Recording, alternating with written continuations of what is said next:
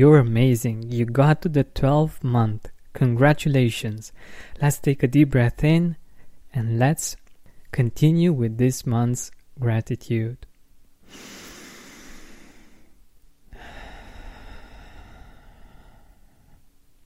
So, we are back into the present moment, into the present month, into the month of presents.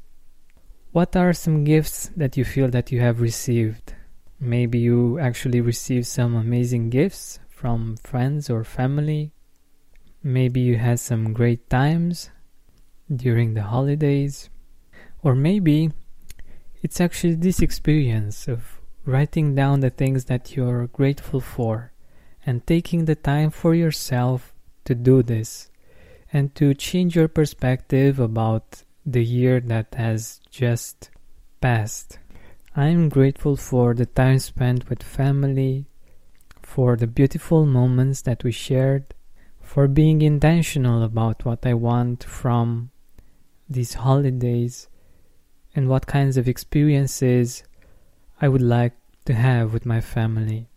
Another experience that I'm really grateful for is going to Christmas concerts and feeling that holiday vibe, that beautiful feeling of celebration, of joy.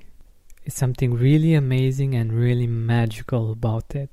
And another experience that I'm really grateful for is celebrating the win of the local team with Celtic Glasgow and qualifying for the European Spring for the next matches in Europa League. I am very inspired by the professionalism of the players, their desire to win, and their passion for getting better and for being great even in in the European competition where our local team is the only one that is qualified.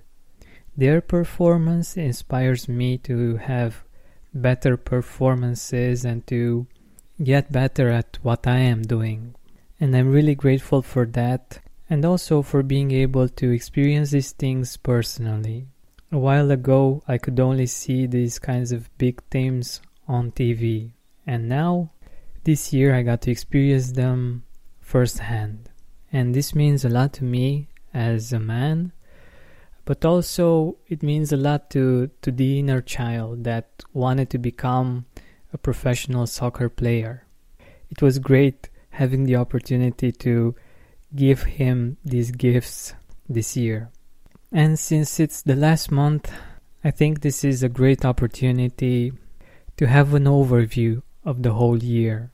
I am very grateful and I feel very blessed that in this past 12 to 14 months, we got to travel more than we ever did. We got to see many beautiful countries and experience amazing cultures, and it really feels like a dream come true. Now look at your list. Look at the things that you've written there for every month and take the time to enjoy this beautiful feeling.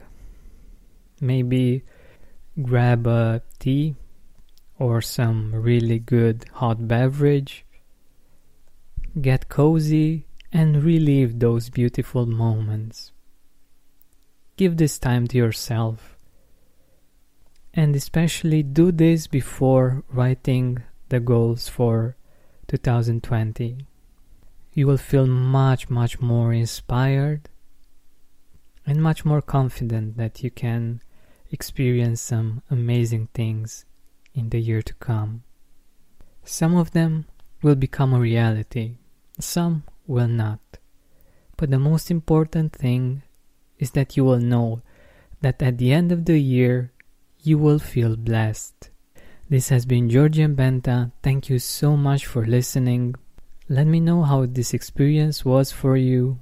Send me a DM on Instagram or an email at hello at georgianbenta.com and let's stay in touch in 2020 as well. Have a blessed 2020. A happy new year.